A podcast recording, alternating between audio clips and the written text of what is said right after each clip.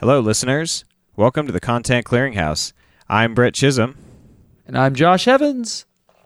Our mission, if we choose to accept it, which we do, is to bring you a very special episode of the Content Clearinghouse, something unlike anything that has ever been jammed into your ear holes, an interview with one of the most amazing people on the planet, our friend, Rusty Lewis. He trained us as wind tunnel instructors, taught Tom Cruise how to fly his body, and then participated in the insane opening stunt of Mission Impossible Fallout. Bump, bump, ba bump, bump, ba boo doo boo doo Cut it. Movies, shows, and video games, podcast, books, and their acclaims. Let their favorite content become yours.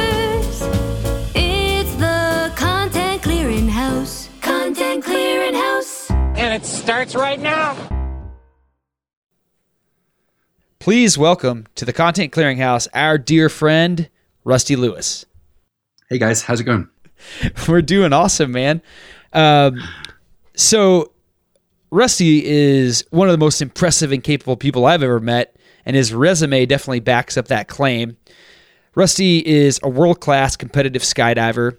He's the head of the International Bodyflight Association, which is the governing body for wind tunnels.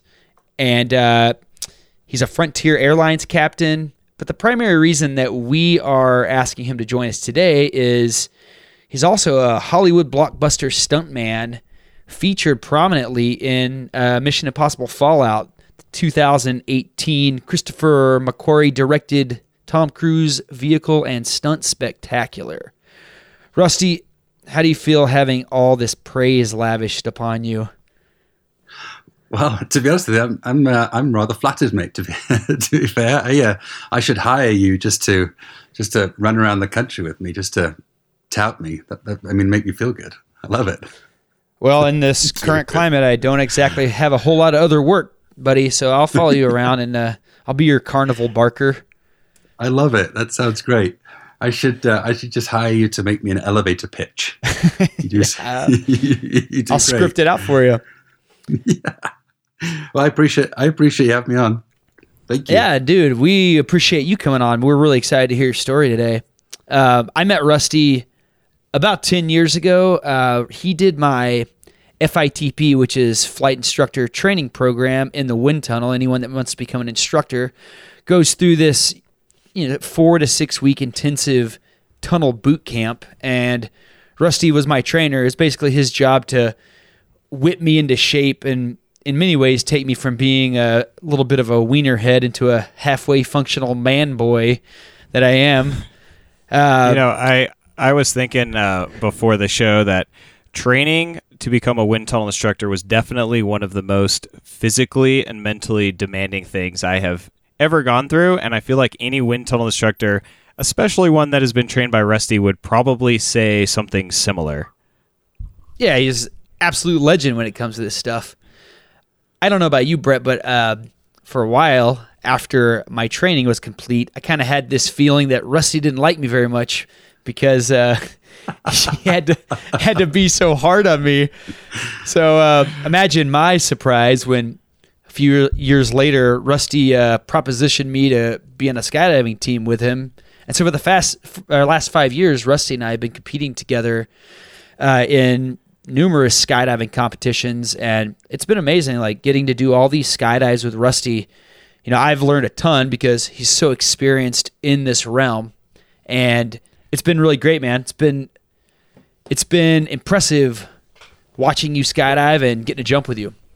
I, I will say definitely um, the last the last five years being on a team together has been some of the most uh, special skydiving experiences that I've had in my now 24 years of skydiving. But uh, I appreciate that, mate, and it's uh, it's it's definitely been um, awesome to be able to be on the other side of that, looking and learning from you too. So and that's just you know part of the whole team deal is to be able to learn from each other, and it was it's been really awesome.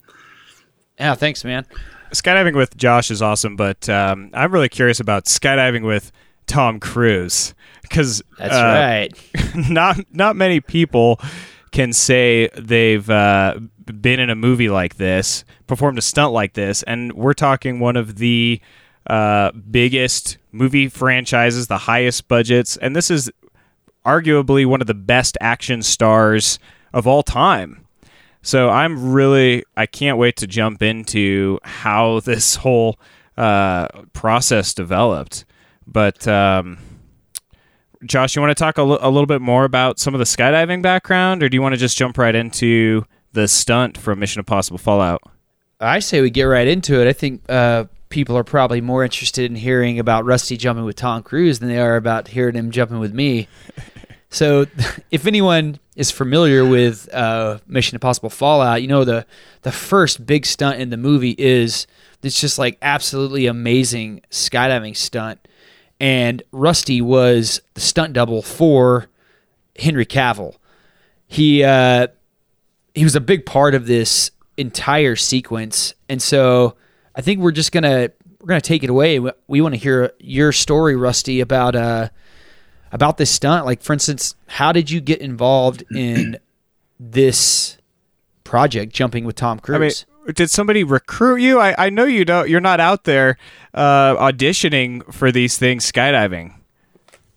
No, you're right. There is. It was no. It was no um, LinkedIn or you know Indeed job you know search that people were out there like, oh, we're looking for a. Uh, Henry Cavill stunt double um, must be a skydiver, um, but no, it was uh, actually it was it was really interesting the the way I got recruited. So the the whole or most of the movie was was filmed in London in the UK, um, and to my understanding, um, a good portion of, of Tom's movies and um, are filmed out there in either in Europe, the UK specifically, um, outside of the US. And uh, for what reason, I'm, I'm not 100 percent sure. But anyway, so they they uh, the main stunt coordinator Wade Eastwood, who's worked for uh, uh, Tom and his movies a lot in the past, um, hired uh, a friend of mine, Alan Hewitt, who has worked on a series of different movies in the past, um, a lot of James Bond stuff, um, and um, The Kingsman. Uh, but he, he has a, a, really impressive resume as well, with uh, specifically moving, uh, sorry, uh, working with uh, movies and TV shows. Anyway, so he was hired as the skydiving stunt coordinator, and so as he was putting his team together, he, he hired.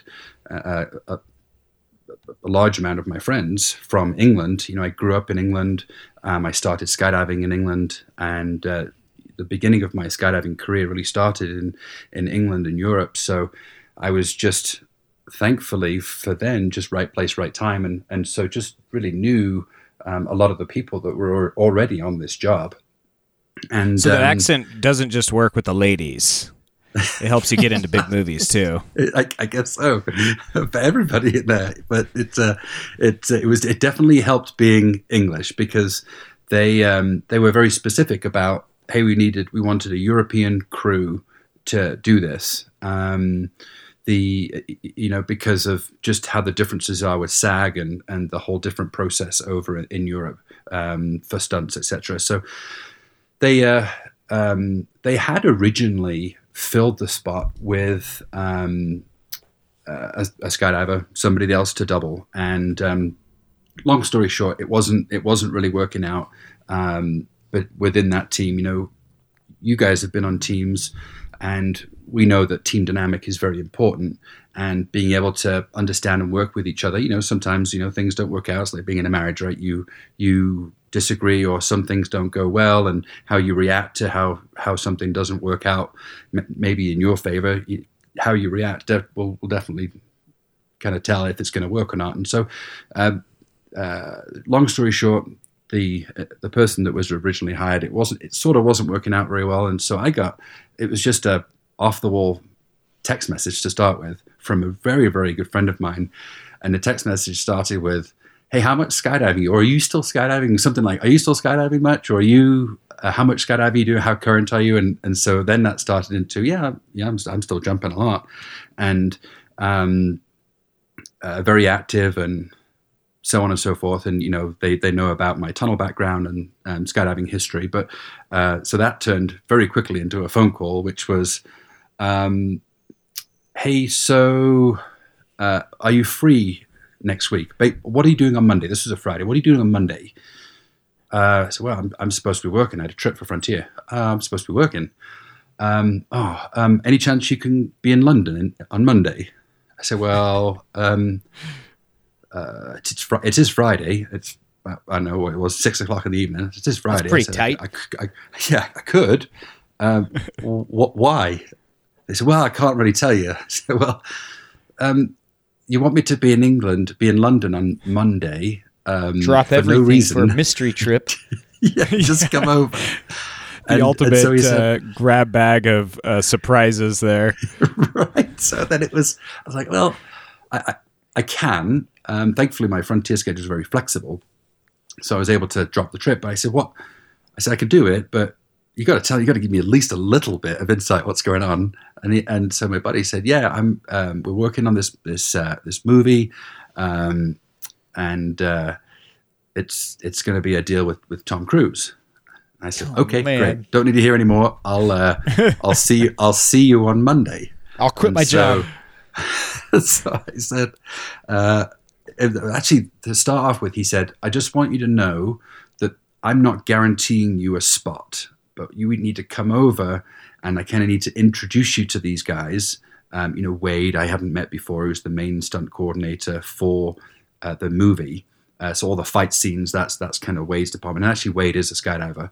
Um, but uh, you know, I needed to introduce you to Wade and hopefully, you know, some of that team. And then if Tom is here, then hopefully you can meet Tom and um, we, you know, it's just a, it's basically it's it's we're rolling the dice. But I think that you would be perfect for the job, and I would love you to be here. Get here. I'll see you Monday morning. So That's awesome. So, did you feel? Did you have an idea that you would be skydiving with Tom potentially if you were chosen for that team? Yeah, did you know? Did you have any idea what was being planned? at the beginning, it was uh, my understanding at the beginning was it was just a wind tunnel project, Gotcha. not necessarily Okay. a full skydiving project. Um, so no, I didn't at the time. My my understanding was it was just a, a wind tunnel deal. So, wow, what Josh, crazy phone call. that, that is insane. I've never gotten a test, text like that. Uh, for for listeners that aren't uh, skydivers or aren't really familiar with wind tunnels, Josh or maybe Rusty, because it's hard to talk about yourself sometimes, especially a legend like Rusty. But Josh, what? How would you describe like Rusty's uh, truly phenomenal skill set? I mean, this isn't just somebody with a lot of skydiving experience.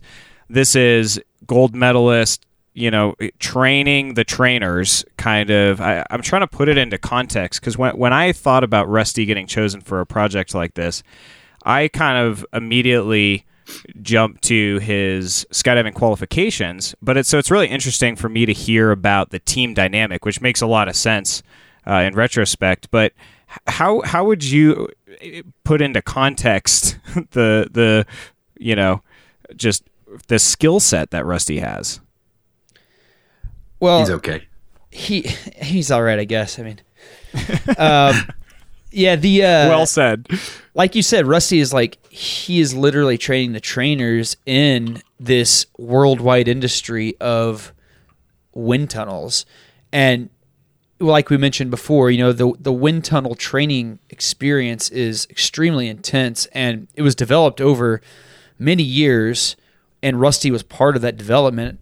Um, I mean, correct me if I'm wrong, Rusty, but you've been involved with wind tunnels pretty much since the very beginning, since the first wind tunnel of the modern era was opened. Is that correct? Uh, yep, that's right. 18 years now. It's a long time. And over that time, not only have you trained, you know, instructors, which is quite a feat in and of itself, but you've also trained countless people to fly in the various body positions that are required to be proficient in the wind tunnel. You've trained other people that are operating in your same capacity, you know, people that are going to go out there and create the instructors of the next generation. And on top of all that, you've competed on various teams in different disciplines. I mean, you've you've kind of got this this wide swath of experience throughout skydiving and wind tunnels that I mean, I'd say very few people in the world are probably of the same caliber or have the same qualifications that you have right now. Yeah, it's. I think you might. Uh, there might be if there is a Monster.com sort of uh, job opening for stunt skydivers. Like you might be the next guy, Rusty. Especially after this job. yeah. Especially that. Yeah, absolutely. So Rusty, Well, when did Shakespeare, you yeah. When did you first meet Tom Cruise? Like was that were you like right off the plane and he was there holding like the Rusty Lewis plaque or uh, how did how did that whole thing go down? He pulled up a 360 in his motorcycle. He's like, "Get on! No time for here." helmets. Yeah, there's a helicopter chasing me."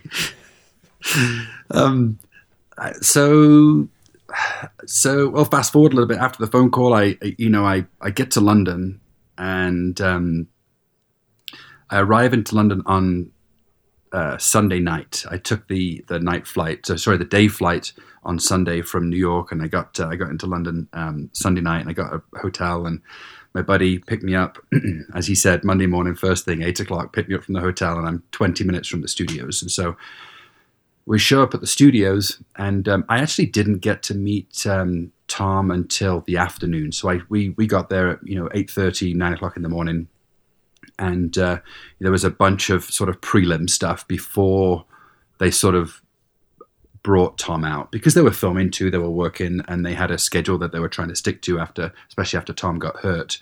Um, the uh, so I, I didn't actually get a chance to meet him until the uh, until the afternoon. So Now, he wasn't hurt. Uh, this is this is before you showed up. This is a different stunt, right? His injury. You're talking about the broken ankle. Yeah. So he Yeah. he broke his ankle um, in the I think it was the August or September. So uh, Au- August, I think it was. So and that was the building jump that he did. Um, when you see in the movie itself, you'll see. Um, you know, he's running on the roof. Um, Yeah. and, and then he does the building jump from one to the other. And I'm not, you, you've probably seen some of the behind the scenes stuff, but um, where he actually, where he does the jump and the one that's actually in the movie was the one that they used when he actually broke his ankle. Got to stay in it a bunch of times.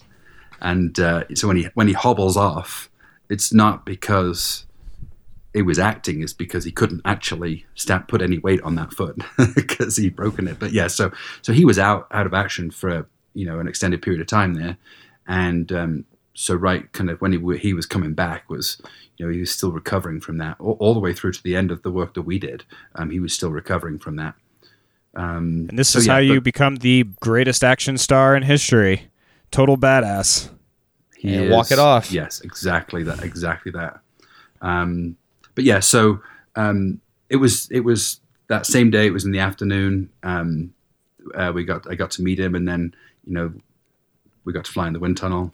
It was a very uh, extraordinary, at least, start to that whole project for me. Was it like a hey, good to meet you, or did you guys like sit down and talk a little bit? Like, did you have to kind of feel you out and see if you were like the right person Yes. for the job first? Absolutely, yeah. So um, the so the way that sort of worked was I showed up and um, they had a wind tunnel, the, the wind tunnel ready to go, and uh, they'd been kind of using it, uh, you know, trying it out, and the they, they made the the largest outdoor wind tunnel in the world um, for Tom Cruise for this for this project, um, and um, so I I show up and you know I walk around this facility, just an amazing facility that they put together, and um, they said, "Here, throw on a throw on a jumpsuit, let's go fly." So that's what I did. I threw on a jumpsuit, you know, as we do, and run upstairs, and they fire this thing up, and um, I jumped in, and you know, flew around, you know, just like. Uh, you, you guys have flown in wind tunnels enough to know that you get into a brand new wind tunnel for the first time that you're a little unfamiliar with, and you, you kind of get in, you kind of go slow, and you feel out the wind, and you you start to figure out where your boundaries are and what your limits are, and then you then you sort of you know kind of go to town a little bit. So um, this one for me took a little a little longer than what I would say was would be normal for me because I I have zero experience in an outdoor wind tunnel. You know, all of my tunnel time is in enclosed indoor walled facilities. So um, yeah, we I uh, So this thing has no walls then, n- nothing just all. So complete open air. it's a it's a column of air with airbags around the outside, and this column of air went up eighty feet. I mean, you, Oh, you're you're up so high above the treetops. It is it, it was eerily nerve wracking. You know, for Was, you know, was it? Fa- I mean, was with- the air pretty fast? Were you able to like, fly head down or fly in those faster body positions? yeah, you could fly. You could fly head down, um, and uh, it was it was tough to to hold a position, um, a head down, like a static, non-moving head down position for any sort of extended period of time because it just wasn't fast enough for that unless it was really cold outside, um, in which you could just hold it off. What an Um, so the opportunity. the person that f- did the filming, uh, Craig O'Brien, was, it, was he also practicing filming in this wind tunnel facility as well? So um, uh, Craig was um, Craig was brought onto the project um, uh, s- just slightly after because at the beginning eh, there was no certainty whether there was actually going to be a real skydive. Um, they they were it was my understanding that the beginning the the jump that was all going to be um, uh, CGI'd. Um, some of that stuff that was um, that, that was on the on the actual C-17 where you can see them they're they're talking right you know immediately prior to the jump um, the uh, that was all filmed in, in England actually in a C-17 so um, it was my understanding they were going to they were just going to practice you know just diving out the back of that and you know onto a, what would have been I guess just a small air mat but the uh, that, and the rest of it was going to be CGI'd and the, the tunnel was going to be the primary uh, deal for the the actual uh, film itself but that just so they're green into- screen it or something. yeah What they were so- planning, yeah. so the uh, the intention was, um, uh, as I believe it, is is for it to be uh, at the beginning was for it to be a a wind tunnel sort of skydiving stunt, um, but, but boy, how that how that grew and changed. Um, the um, so the I flew in the wind tunnel. So I'm here. It's nine nine fifteen in the morning. I hadn't even got my cup of coffee yet. So just like, hey, get get in the tunnel, go fly. You're gonna love it. So and I, you know, I get and I fly, and it's just having a blast. It was so fun, and um, uh, the uh, the studio is actually um, in London, where a lot of the movie was filmed. Uh, the, the Warner Brothers studio there is uh, it's actually just north outside London by about 30 minutes, um, but in a little town town called Watford, and um, there really isn't much to Watford, um, but uh, Universal Studios, and it's an old World War II sort of air base, which they own pretty much all of it now. Some of the some of the uh, the land that was the air base is now has now been sort, sort of sectioned off and is housing, etc., etc. But the the majority of it, the buildings, like the big hangars, they're stages. You know, and uh, if if you think of every stage has or every hangar is lettered, you know, A through. I saw a I think P was the highest I saw, but there's just hangars everywhere. These and the hangar is just a massive facility that they um, uh, for their manufactured um, aircraft in. You know, they put aircraft together. So they, um, you know, what's cool is when you walk around the whole place, there's just pictures of how it was as a World War II base. Um, but now Warner Brothers um, owns it, and uh, they lease out uh, spaces and stages to all these different projects that are going on.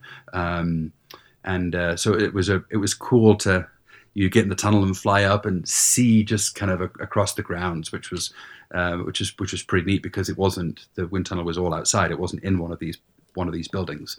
Um, so uh, so we, we flew and uh, and then the uh, the the stunt coordinator, the main stunt coordinator Wade, uh, showed up with his team, and um, the uh, you know I you know was introduced to Wade and they said, "Oh, let's go fly." So we jump in, we all go fly, and and he said, "Oh, can you, you know, can you fly on your back?"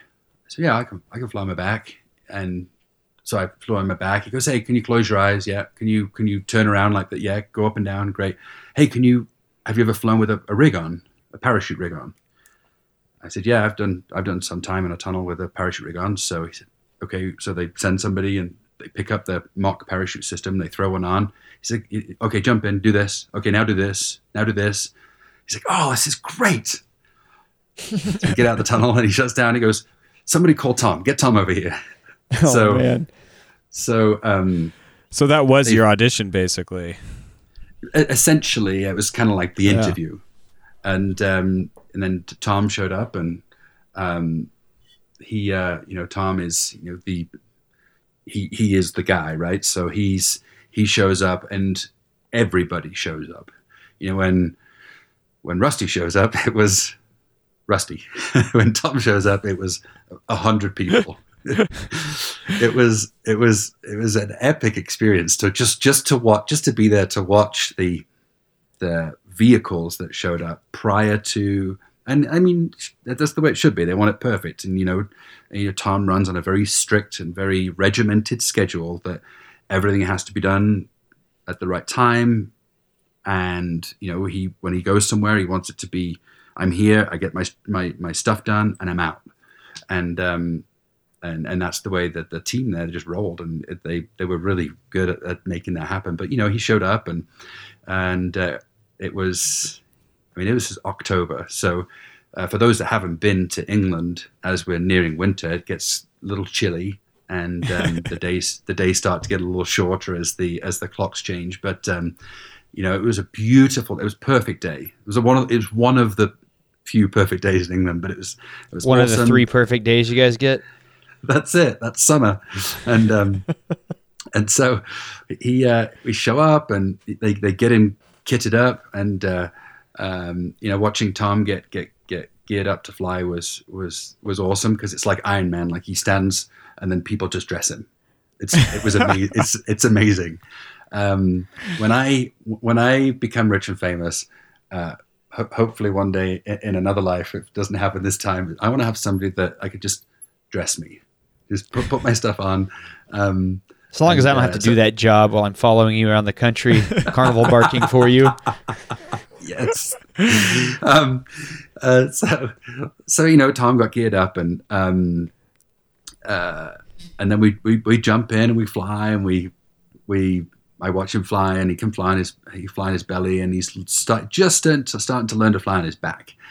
Um, you know, Tom has some skydiving um, experience before this whole deal, and so you know he he knew how you know what what to do with his body, um, but it, it was some time ago, and and anyway, so um, we uh, we had to fly, and you know it was that was kind of the um, the end of the introduction where it was okay. So now I want to do this, and and and that's when I learned that it was actually going to be a full on skydiving thing because he's like, oh, we're going to do this, we're going to go skydive. I want you to do this, and I want you to be available for this, and um, you know, I was like, uh, sure, yeah, wh- whatever, whatever you want, uh, I, I- I'll do that. You know, I thought it was just going to be a, a two week deal, show up and we, we, we fly some stuff in the wind tunnel, boom, done. And it was, no, that was when it was, you know, there was already conversations that were happening in the background that, that, that, um, uh, even that, that my buddy that called me wasn't even aware of. And, um, so yeah, the initial, hey, this is probably going to take maybe a couple weeks, turned into this. We're going to be. I was on this project for six months.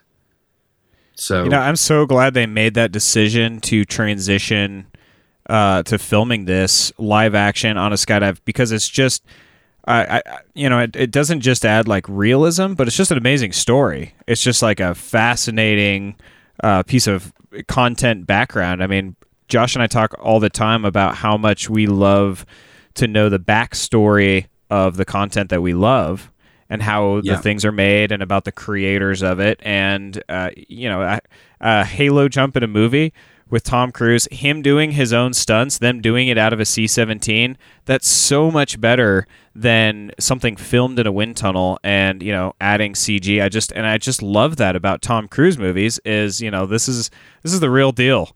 You know, this is like, yeah, it's a movie. It's meant to entertain, but they want to make it as epic as possible and go that extra mile just just to entertain you for a few hours. I love that.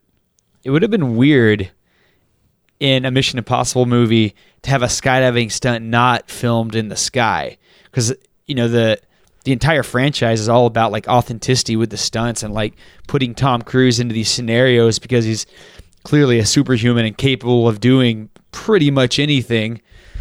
So I, I think it would have been really weird if they hadn't had that free fall element actually in there. I agree. Yeah, definitely. And interestingly, um, I know that this kind of goes to the end, a little bit of the end of like the the whole wind tunnel deal, but the um, even though we filmed a bunch of stuff in the wind tunnel before anything happened in the Middle East, um, skydiving related, Spoiler They, alert: um, it was filmed in the Middle East. They um, yeah they um, they never used any of the footage from the wind tunnel Yeah, because Oh, wow. the footage in Authenticity. freefall is just so much so much better. yeah. You cannot fake even with the wind tunnel. You cannot fake someone being in the sky. It's always wonder is if going to look a little contained. I wonder if that w- was some of the impetus to switch to an actual skydive is like reviewing that footage. They i mean the the the skydiving once once the decision had been made and they went back and forth about actually doing the skydive for real uh, once the decision had been made to do it um, you know it took quite a bit of planning to, to get that to happen. So they had they still even with all that planning and all the money that went into uh, investing in putting together the skydiving sequence, the real skydiving sequence, they still wanted to make sure that they had some wind tunnel footage, which was their kind of their their their kind of motto is, hey, if we cannot get this in free fall, at least we have something in the bank that we could just about work with. Gotta get the Um, movie I- made. yeah, exactly. At some point, there has to be a, a, a an index, right? There has to be a, a, a time stop for when we try to get this stuff. And so, um, you know, they had something that they could work with. Now, would it have looked as good? I I don't think No. so. And I think that No way. you know those those people that understand how these um, how skydiving works and how freefall works, they would have looked at that and gone, well, probably it, it would have looked better if it was real, but you could tell it's done in a wind tunnel. But you know, still, it might. I'm sure they they would have done a really good good job of making it look really cool because you know they they hire really good people in the um, special effects department to make it look cool. So. Um, uh, yeah, I'm, obviously, I'm very thankful that it ended up being a real skydiving scene. So something that I always thought seeing this behind the scenes footage was really interesting was the um, you know like the people that are producing these mini documentaries about the movie were always talking about how big of a deal it was that you know they w- it was filmed in free fall and how much precision is needed the uh, you know the the ability to exit stable and then for Tom Cruise to fly down within inches of the cameraman and the rollover all these different flips and transitions you guys were doing the funny thing about that is anyone coming from Rusty's experience, you know, that kind of flying is all pretty basic. It's all kind of like intro to tunnel 101.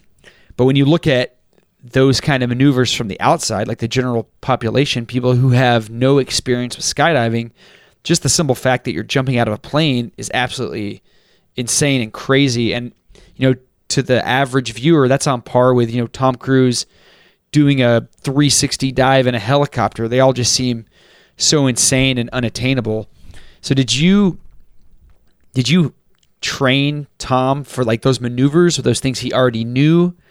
And did you have any input in like what the sequence was going to be? Yeah. So, um, uh, so at the beginning, so what happens is, is when they when they when they have a stunt like this, they have a team of people in this in their special effects department or the visual effects department, and they and they come up with um, almost like a cartoon, a video animated cartoon of this is sort of what we want the stunt to look like. And it's the first time I saw it, I was I I was like, wow, this this this is really cool. This is really impressive because I, you know, I'd not seen work like that done before from, you know, have never having worked with special effects or visual effects people that they can just come up with a car- cartoon that almost looks like the movie, and Like an it's, you animated know, storyboard or something? Exactly, yeah. So cool. you know they it's it's hey we want we want them jumping out of an airplane, and then it's you know Tom diving down, and it's it's an action movie. So in all action movies, they're either they're either after somebody to kill them or being chased by somebody because somebody's trying to trying to get after them. So it's Boring if nobody's trying to kill you. so, right. So you got Tom's going out and he's he's chasing Walker, the character. Uh, that's Henry's character, um, and um, you know, there's this there's this tussle or something in freefall. Uh, uh, if I remember right, at the beginning, um, it it it wasn't supposed to be that there's a lightning strike and he loses consciousness and he loses his bottle. Um, I, there was some discussion at the beginning that there's a there's actually a like a physical altercation that's happening, um, and um, you know they're tumbling, tumbling, but it, it, it, ended up turning into there's this they're in the middle of a thunderstorm and um, there's a lightning strike and Tom gets hit by lightning and and uh, Henry's character gets hit by lightning and loses his oxygen system and so now is is unconscious and Tom is now going to dive down save save this person um, um, who is Henry and you know there's a there's a struggle because it's hard and and then at some point they're going to get him stable and deploy his parachute so they they said we want it to look something like this but what what can we what can we physically achieve inside the wind tunnel?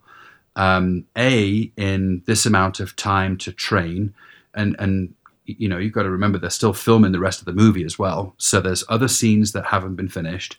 So it's like, hey, we have a little bit of time here, a little bit of time here, a little bit of time here to train and practice. And you know, I, I will say this, um, you know, Tom is one of the hardest working people I've ever met, and you know, and what's great about um, what he does is for the, his it seems like his whole life you know making movies he's he's always learning something new. And so he's he's been a I don't it's not in a derogatory sense a student but he's he's so good at taking information. And you say it to him you know once or twice and he's kind of he's getting it or he's got it you know? So it's it's um you know, he, just like any student you know there are some things that, that took him longer to learn than others. Um, but that's just that's just the way that you know high activity, high action sports, you know, like skydiving is. It's not it's not easy to do everything. So he um, I mean, he worked so hard to to be able to get all the skills that he needed. And so, you know, I just went through and said, you know, these are the skills that he needs, and this is how long I think it's going to take. And you know, some things were like, that might take too long. How can we adjust the script to do that? And what what can we feasibly do inside the wind tunnel um, well, can you, make it look good. Can you expound on anything that you guys had to cut, like uh, anything that you thought would take too long to train? That's really interesting. I never even thought about that. Well, you know, like um, if you put if you lay one person on top of a of a second person, so if you well you, you guys know, but for, for those that don't, if you lay let's just say on your stomach in in free fall or in a wind tunnel, it needs X amount of speed, and you know the rough pe- rough number that people use is about 120 miles an hour. So, but when you if you add a person to that, let's just say I stand on top of you or I I lay on top of you and we curl up into a ball. Well, that speed increases exponentially, not only because of the doubled up weight, but also the re- re- reduction in surface area presented to the wind. And so there was a there was a lot of sections that they wanted to do in the wind tunnel, which required you know Tom holding on to either Henry, because we could fl- use Henry in the wind tunnel, or me if I was going to stand in a double in the wind tunnel. So, um, but the wind the, the wind tunnel A was not fast enough, and B even if it was fast enough, uh, as you guys know, the the, the faster the wind speed is, uh, especially in a wind tunnel, just the smallest uh, body position that's just not quite perfect. It's that much quicker to respond. And so if you if you're just about to lose control, which we all do from time to time, um, you're exponentially quicker going to lose control uh, at wind speeds that it would need to do some of the stuff that they wanted. So anything that required us to be like tucked into a ball and and rolling over each other, you know, that which is classic free fall stuff. Hey, we're gonna we're to sort of run into each other. I'm to hold on to you, and then we're to tumble. Well, you can't really do that effectively in a wind tunnel because you don't you don't have the space, you don't have the height, and you don't have the wind speed to be able to do it safely. Because you know part of what the the um, the like the photography, the, the filming team, the camera team said was we, we just can't have we can't see the net, we don't want to see the mats. We have to be able to um, either look up, which is why they used the uh, uh, the outdoor wind tunnel, is because they had less to green screen out, and anything that they have around the outside just makes more work for them to green screen out. So that's why they we had to sort of x x out some of that stuff, is because um, we needed stuff that would actually fly in the wind tunnel, and you know to cater to Tom's skills. in the wind tunnel. Like I said, we we uh, we spend a lot of time with Henry because Henry had zero experience, no skydives in the past, no wind tunnel time, no nothing. It was he was a brand new. This looks cool. I'm I'm down to try. First time flyer. And- That's so and he awesome. basically was. And so now we're going to teach a first time flyer how to fly on his belly, fly on his back. You know, this stuff just takes time, as, as you guys are well aware of. And, you know, it's hours and hours and hours of practice just to be able to do nothing, meaning just to be able to sit still. And then more hours and hours and hours of practice to be able to move around and look like you're in control and now still be in control when somebody runs into you and not fall out of the wind. So you, you, you can kind of see how this all kind of sandwiches together and then it, it sort of restricts. And so part, part of what, what I was hired to do to start with was, is, um, Hey, tell us, Hey, tell us what you could tell us what we can feasibly do. This is what roughly what we want it to look like. And so we would go back and say this, this, this section here is probably going to take this, this much time can we and can, can we do it? This is this possible based upon you know uh, what we can teach? And can the facility actually can, can we actually do it? Meaning let's just say josh you and i get into the wind tunnel and do this. Yes we could probably fudge it but you know there was times that say would it look like to the viewer that that you are actually using your skills to to to stay where you are and not not fly out the wind tunnel? And a lot of times i'd be like yep anybody with any you know any significant amount of experience would say that's either not possible or only They're possible with it. using every single every single ounce of of skill that somebody with thousands of hours of wind tunnel experience has to be able to not you know get pushed off the side so It's so cool Um, they took your input.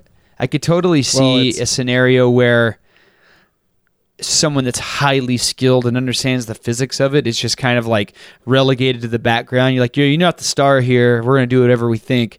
But it's so awesome that the production company is like, okay, this guy is one of the premier experts in the world, and if he says we Yeah. not going to be able to pull this off, then we need to rewrite it.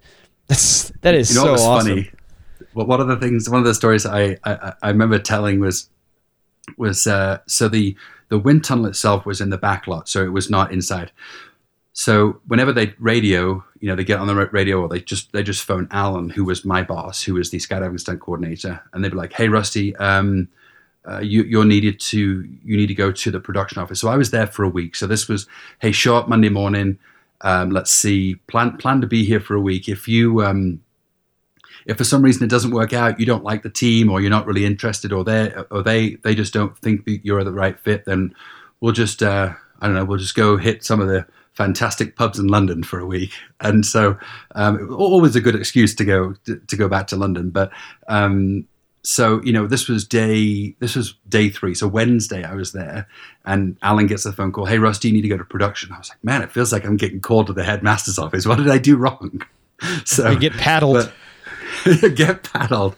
But so yeah, it was we he and I showed up and um and I actually sat next to Chris McQuarrie and and uh, de- detailed out you know roughly what we thought at the time how that scene could look. And it you know it continued to change as we as we worked through o- over the you know the course of the few weeks to to you know to see what Tom was comfortable with and what Tom you know because Tom really uh, e- e- even though Chris McQuarrie was like, I want it to look like this, Tom would say, well, that was cool, but I think we should make it look like this for this reason. And, and, you know, you know, a lot of ti- times, you know, as, as being, you know, the co-director is he, you know, he, he, he could make that call and, you know, it's his movie, it's his franchise. So he, he could say, all all that work we did, he could say, well, actually, I want it to look like this. And there were times where he just said, no, I'm not doing that. Or actually, I know this is going to be harder, but we're going to do it, and I don't care how long it takes.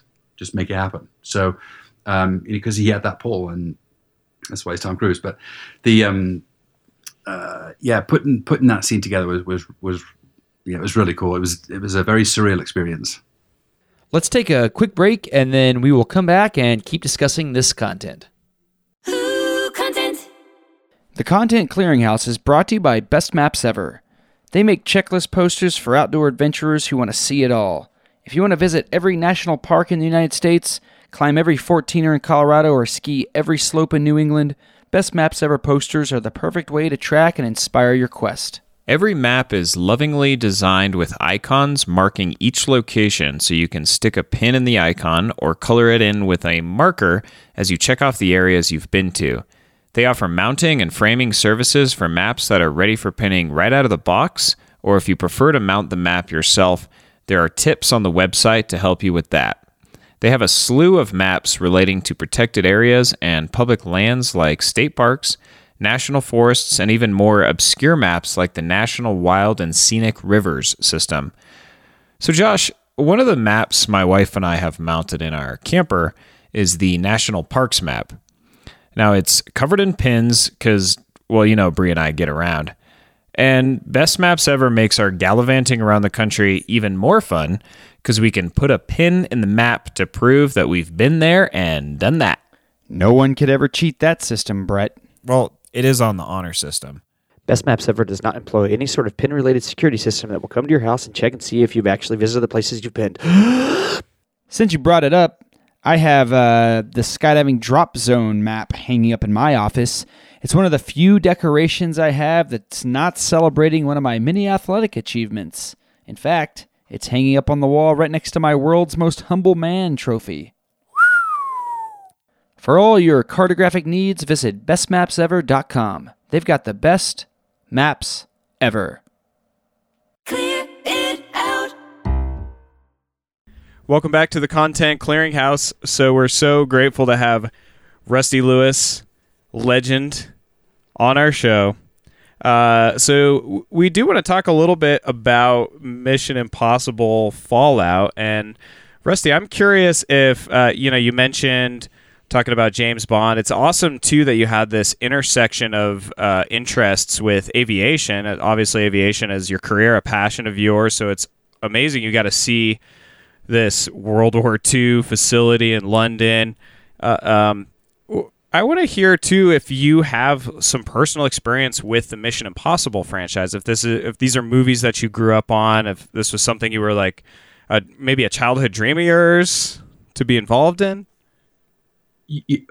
I will say, uh, especially from a skydiving point of view, I always thought the pinnacle of my skydiving would be if I could ever be in a movie, and this definitely was it, without a shadow of a doubt. You know, I've had the some, I've been very fortunate with some opportunities, and uh, but this, by far, just the whole project itself was was amazing, and it, without any shadow of doubt in my mind, that it, fulfilled what I think for me is will always be the pinnacle of my skydiving career, and so I'll always be grateful to the, you know, to the folks that hired me for that. That and I was I've always been a Mission fan. I've I've, I've watched every one of the movies, uh, more than once, all of them, and uh, you know I I love that you know the whole.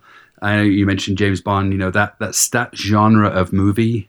James Bond, the whole Bourne series, Mission Impossible. I, I love it all. It's just kind of, it just fits what I what I enjoy watching. And um, w- would I have ever thought that uh, when I watched the uh, the original Mission Impossible, um, would I at some point be working with Tom or having the ability to even meet the, meet the guy and and do anything, especially something that I love to do, such as skydiving?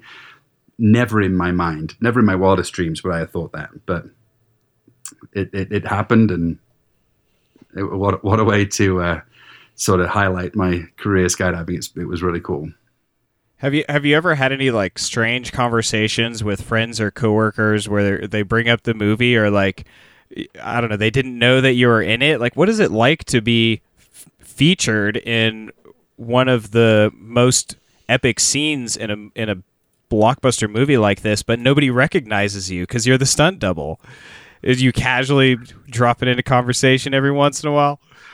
On top Uh, of that, yeah. also Rusty, how did it feel during opening night to have like two entire rows of the theater packed out with your friends and them all screaming like, "We know him! He's sitting right here!" When the st- when the skydiving stunt came on, Uh, the so the movie thing so that movie thing was awesome i that was really special to me to be able to you know to have a crew of people where we went and watched the, the opening night here um, locally at the at the movie theater here in town it was it was really special it was it was so fun and you know sometimes when when somebody's behind you eating eating the uh, the popcorn real loud or when it's the quiet part of the movie and they're opening their peanut M and M's and they can't quite get it open, they're making all that noise, and people turn around like, God, God, what are you doing? And then, but we sort of top that with those, like you say, the two rows of people just like, woo, yeah, and everybody turn around like, what is happening right now? so yeah, And was, then, and then you're like, he's in the movie. Turn back around. yeah, you're missing the best part. You're missing it. yeah.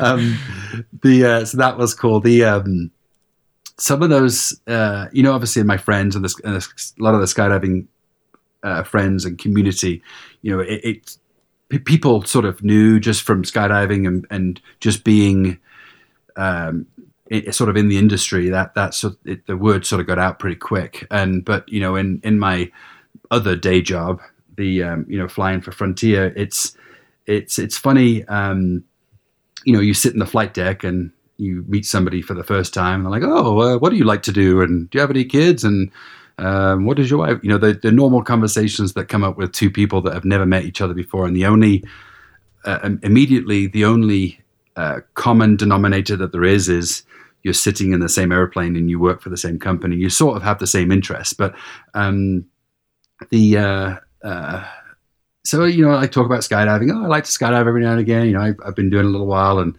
um, it, it doesn't happen much now. But you know, because it's been well this year, well June or July, it's going to be two years when the movie came out, and um, so they, you know, at the beginning it was like, oh, did you see that that new movie uh, with uh, Tom Cruise? I guess he was skydiving too, and uh, so. Like yeah, yeah, yeah, yeah. It was really good. Yeah, did you, did you watch the movie? Yeah, yeah, I did. Uh, man, that must have taken some training. And you're like, yeah, it, it did. Oh yeah, you did? Did you hear about that? Yeah, yeah, I, I, I, I did it. What? I, I, I did. I, I did his training. I did. I did the thing. I did. me. I did the thing. Yeah. It's, uh, so a lot of So very awesome. confused looks where they're like, "Nah, I don't believe you." But, no, okay. So I mean, it's uh, it, it was it, still today, you know, um, you know, people if if it comes up, um, it, it's it's funny because you know people obviously are still very interested in it and uh, um, and they, they they are a little shocked about is this really am I am I being punked right now? Is this for real? So, um, or sometimes actually now they're like, oh, are you the are you the guy that did the skydiving thing with uh, with Tom Cruise? Yeah, The sky that was me. jumps. So, um, I jumped. so I get I get that every now and again too, which is pretty funny. But uh, um, Especially when yeah, you it's grow your mustache out and probably recognize you then. Did you have to get a new autograph pin? Did you burn out your first one? burn, burn, burn them all out. It's funny they actually did at the beginning when I first when I first met Tom. This is pretty funny. So, um, you know, I I've been clean shaven. Um, my you know ever since I left high school. I mean, every job I've had, I've you know they're like, oh, you got to shave. So um, I really haven't ever grown facial hair, and so I didn't know you could. I probably can't. So, um, so they should have got you, the Brett. You grow things. the shit out of some facial hair. Brett can. Oh, of course he can. Yeah, Brett can. He Oh. um. So yeah, Tom. Tom said, "Hey, uh, but guess what? You're going to have to grow a beard, a black beard, because like because Henry's." You know, Henry's got a mustache and he's got like he's got like scruff. He goes, "Can you do that?" I said, "Well, Fire up CRISPR. We got to modify your genes. I'm like, I'll give it a, I'll give it a shot. I mean, hopefully.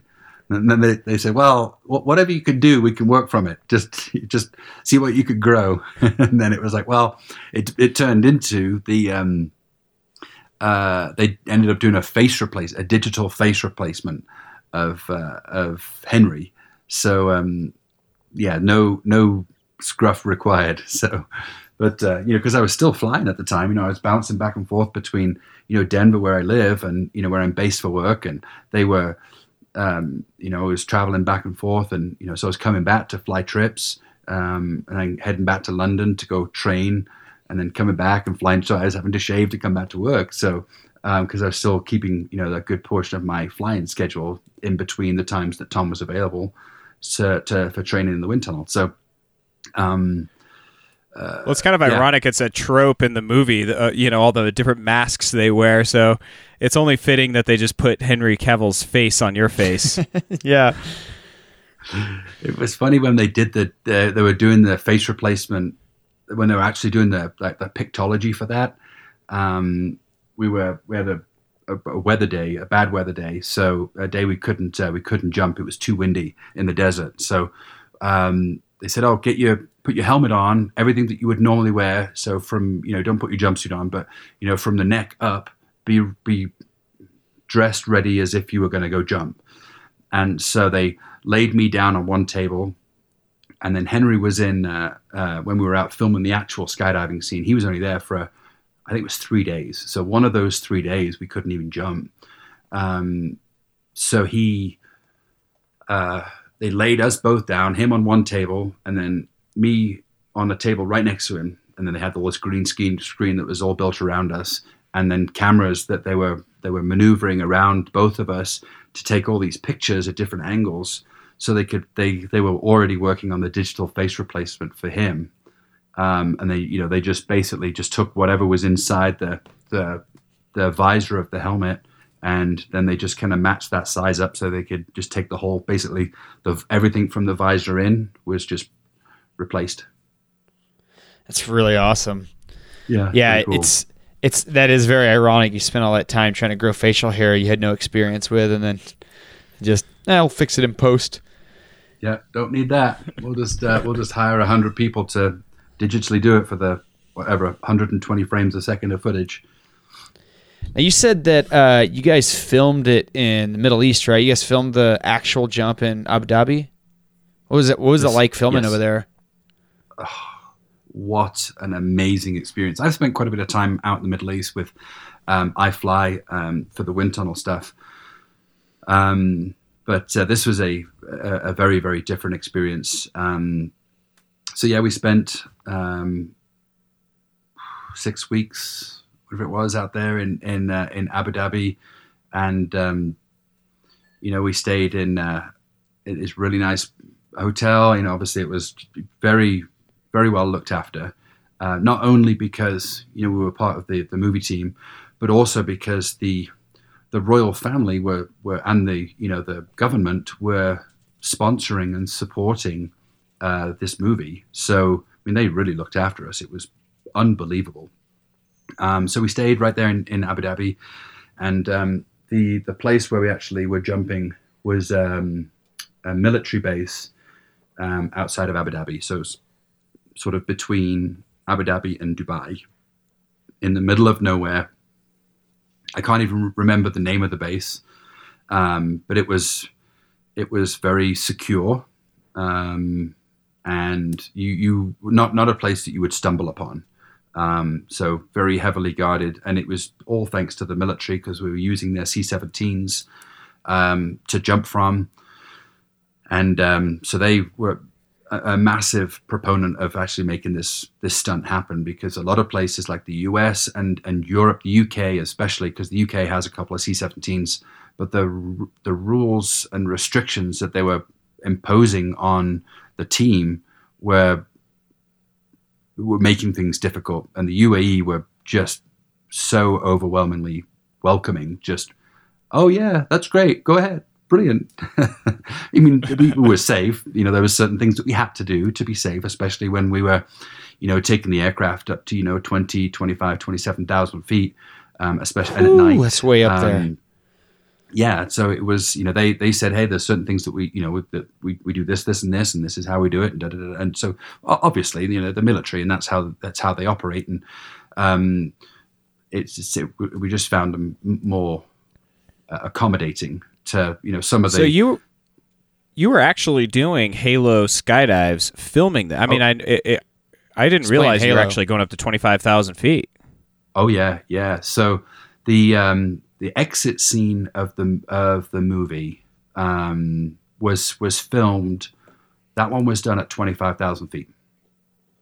Well, explain Wow. Halo for anyone that's not familiar with that. So That's a Halo, term you hi- hear. Yeah, high altitude, low opening. So um, there's there's there's obviously the, the military loves their their acronyms, but uh, HAHO, uh, high altitude, high opening, um, is when you get out of the aircraft at a high altitude. So normally anything more than eighteen thousand feet, twenty thousand feet, where you need oxygen, and uh, either high opening or low opening, depending on when you deploy your parachute. And so this was obviously a free fall scene. So uh, high altitude, getting out of the airplane, low opening, which was um, not necessarily. I mean, low could be considered dangerous, but you know, low is just what we would call our standard deployment altitude of, you know, somewhere in the realm of three to three thousand feet to four thousand feet, somewhere in that area there. So you got about two minutes of free fall for that jump. Yes, so we did uh, one, you know, above twenty five, um, and that was, I tell you, it felt like the longest skydive because that's the highest I've ever exited And an aircraft. develop an internal clock when you're skydiving and you have you know like after about 45 seconds to a minute free fall your bells in your head are ringing just like hey i need to be opening my parachute now. So anything you know double the altitude of what you would normally jump from as you know just a civilian skydiver 13000 feet or so anything above that standard amount of free fall time you start thinking like i'm about to go in. There's no way the ground is there's no way I have an entire another skydive underneath me of free fall time. it's it's it's really trippy. And you know we did it a, a lot of those jumps uh, those high altitude jumps the majority of them were right at sunset or some we did at night.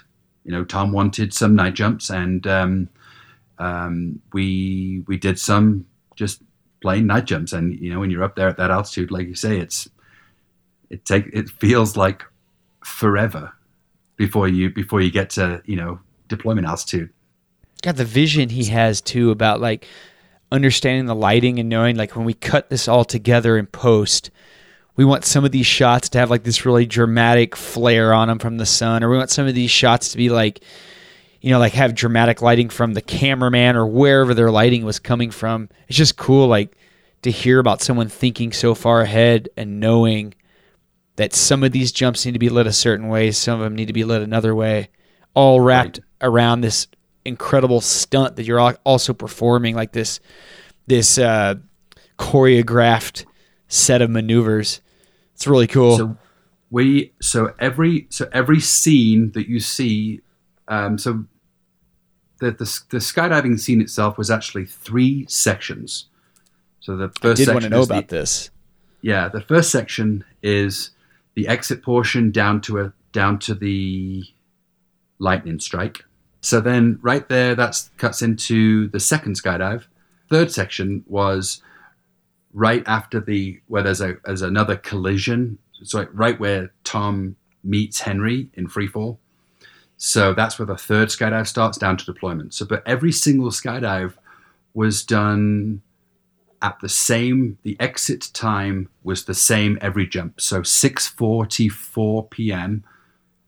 every night after we'd done a, a, a, a series of training um, was was actual live you know we're filming. So there was practice So you do a bunch of day. training jumps throughout the day, and then do like the one take at night? Yes so the or six right at all- sunset.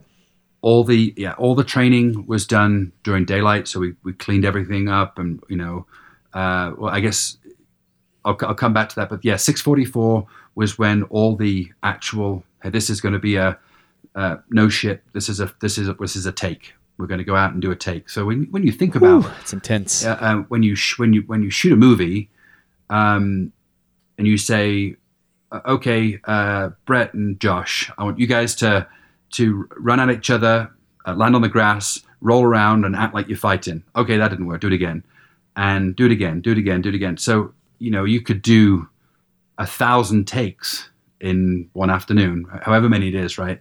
But we got one take every day to get it right. And the reason why is because they want they wanted the light to be perfect. They wanted the light to be the same throughout the entire scene. And that's just part of the perfection that goes into Tom's work, Chris's work, that whole team. Um, because they didn't want to they didn't want to CGI it. Tom's very much against it. Hey, I want this to look like it's real, and it's going to be real, and I want the I want the sunset to be the same every single time, no questions asked. Let's go. So They did an incredible Uh, job of replacing the backgrounds. oh, unbelievable. That is because it's it's not over Dubai or uh, over Abu Dhabi in the movie. It's over No, Paris. so it's over Paris, yeah. So anytime that anytime the camera looks down, obviously you can cheat the light a little bit. So because you're already CGIing, you can cheat that light, you know, because you can just take what it what it was on the on the way that where Craig goes over and rolls over the top. You can keep that light, and then just it's easily to tran you can easily transpose. I say easily. I couldn't do it, but the whiz kids that do, um, you know, they they could replace the ground. Um, but yeah, the sunset that you see um, in the movie is actually it's no there's nothing fake about that. Is actually when when it happened. And you know, there was there was days we'd just go up before we started actually doing live filming. You know, actual filming shots. You know, we'd take the airplane up uh, for a training jump and uh, say, okay, so we're at twenty five thousand feet. This is where the sunset is now. It's too early. Let's go three minutes later. And that's how specific they were.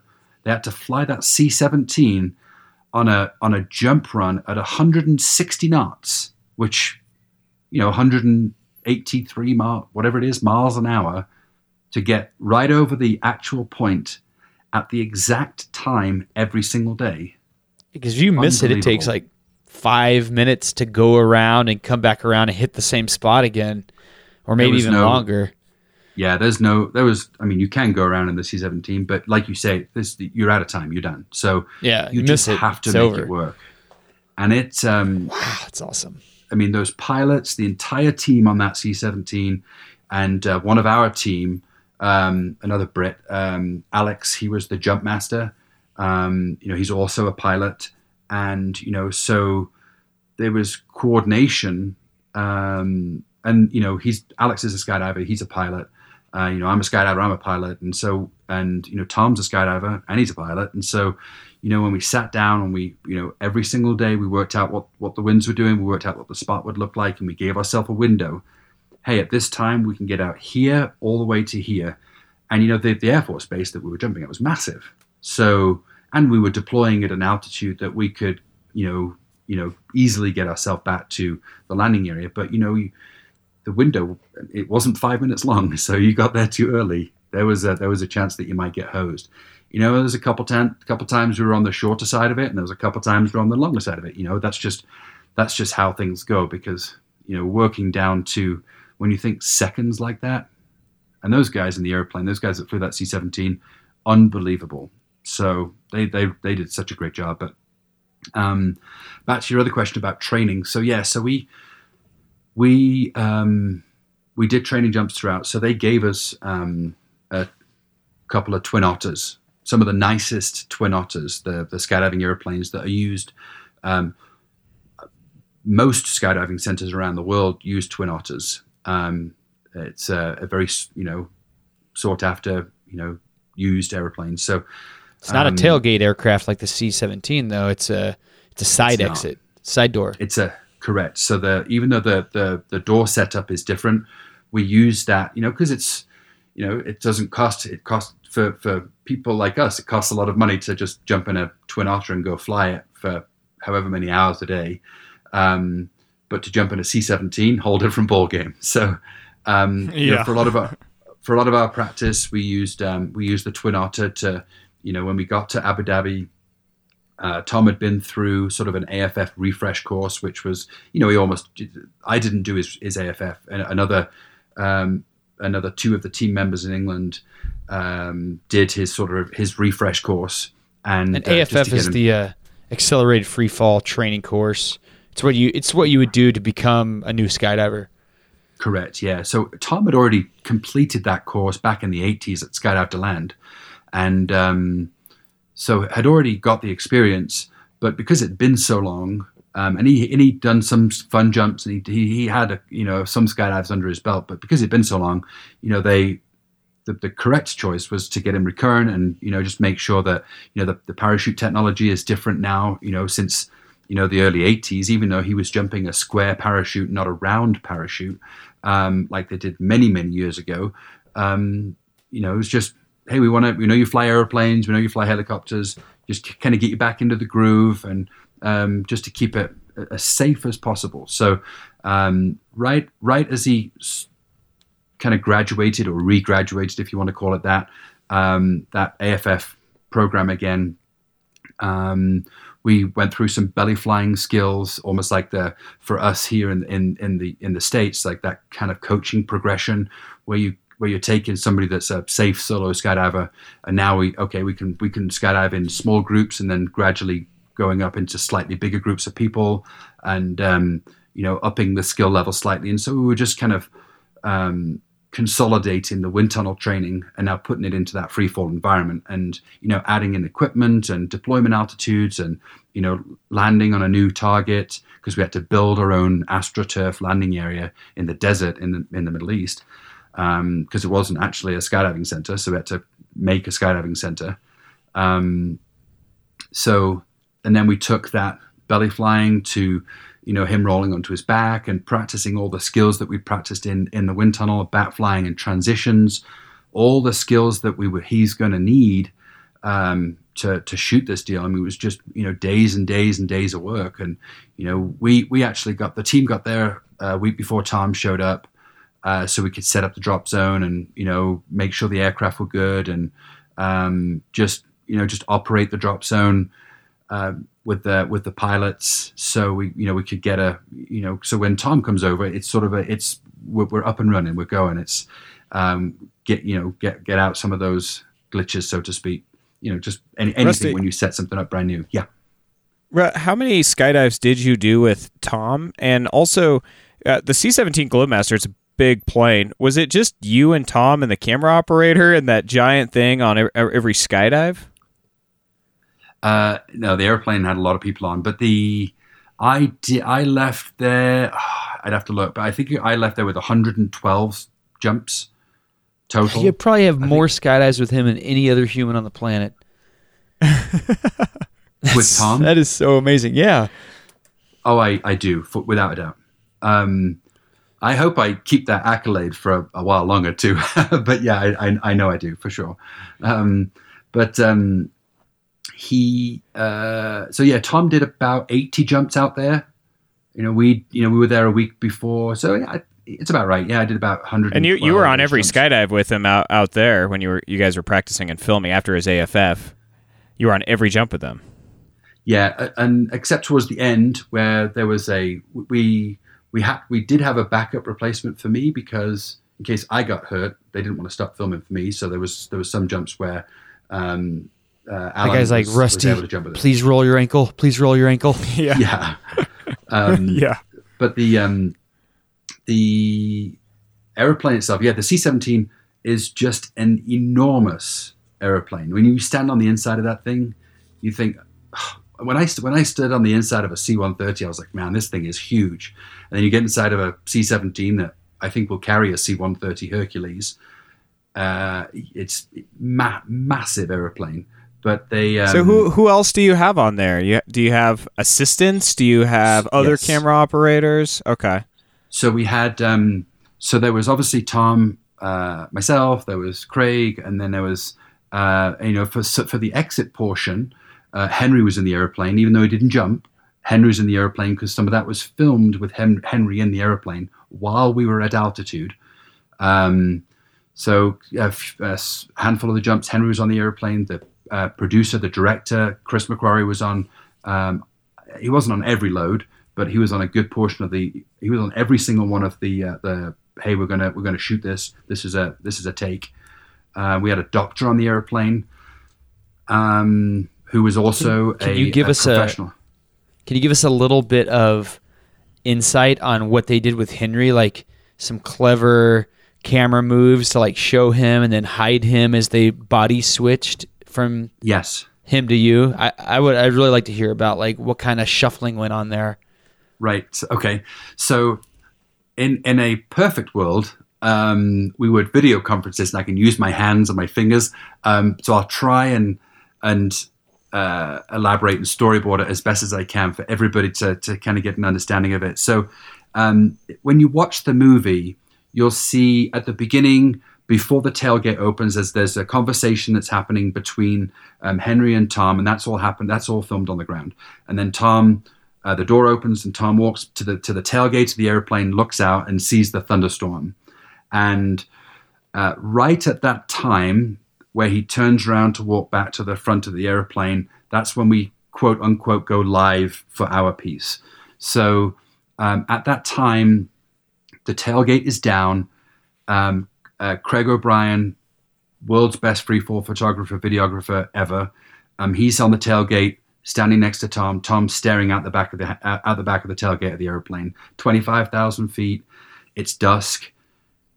Behind behind Craig, there's myself. There are safety skydivers, and there's the uh, the jump master Alex. I mentioned Alex. Um, he's the guy that's making sure we're over the correct spot.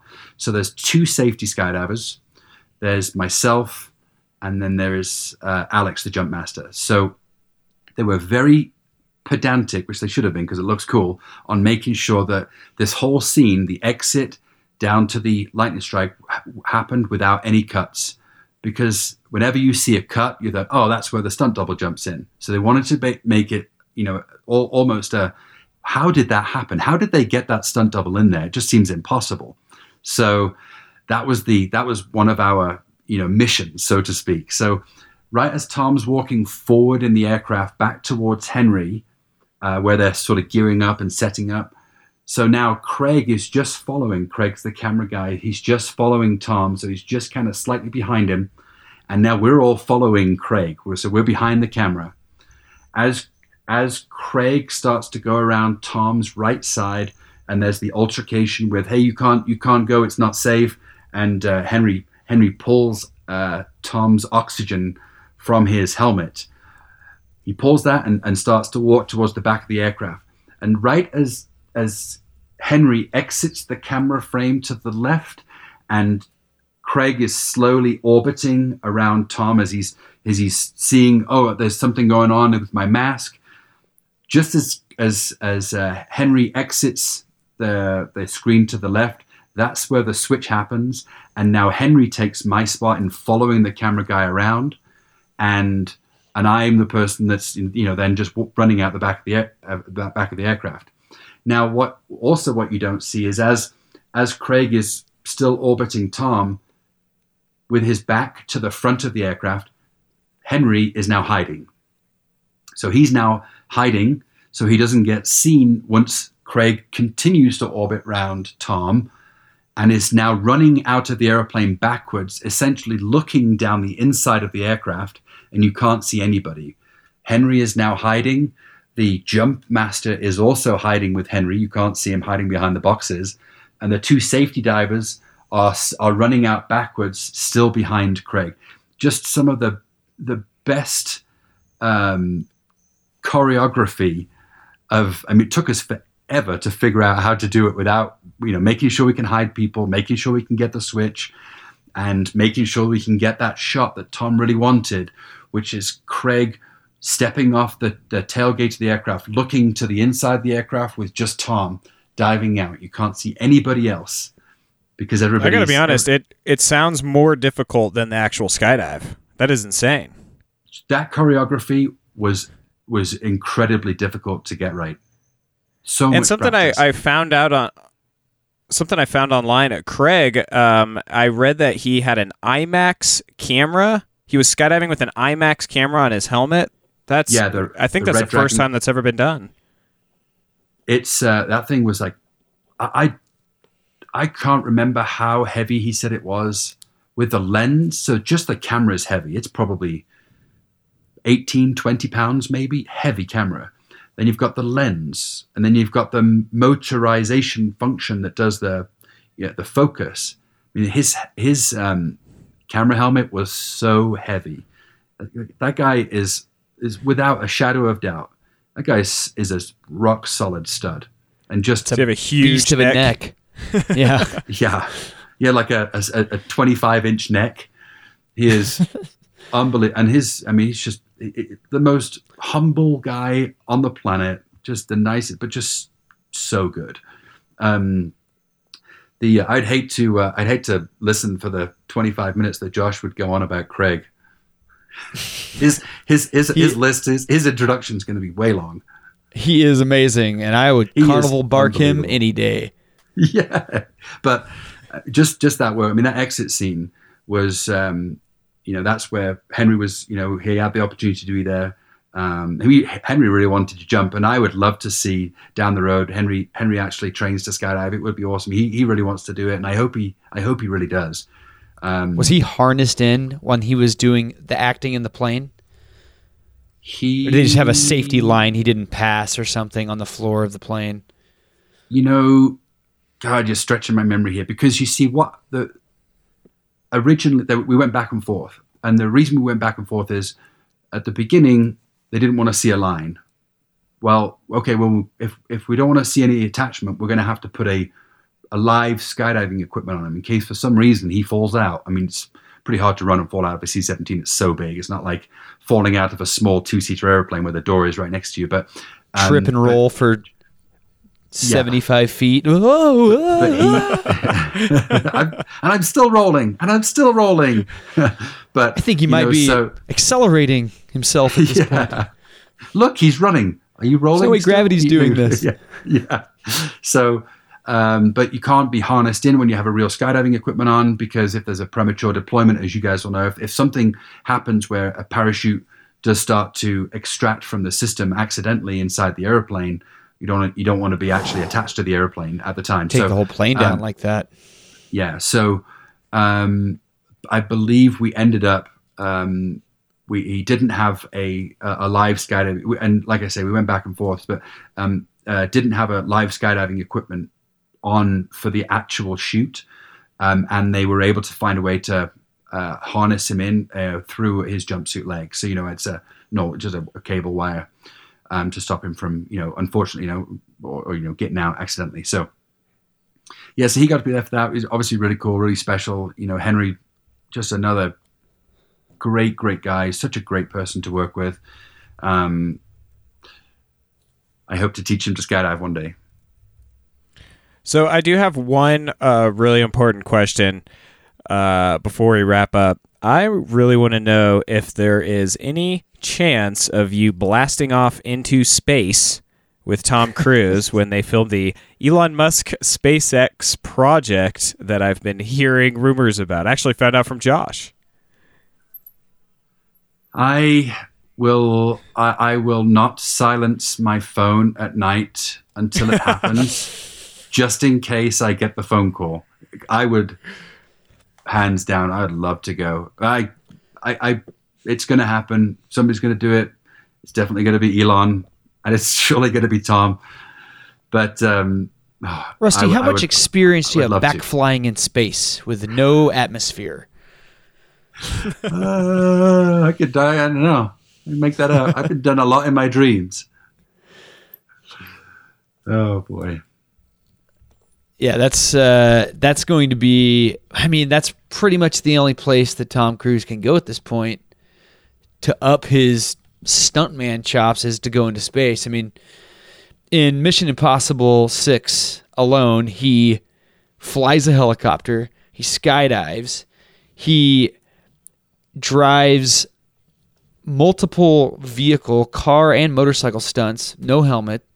He does free running parkour jumps across giant gaps in between buildings. I mean, Tom Cruise is really like he's really the ultimate action hero as far as working in Hollywood these days. And Oh, without a doubt.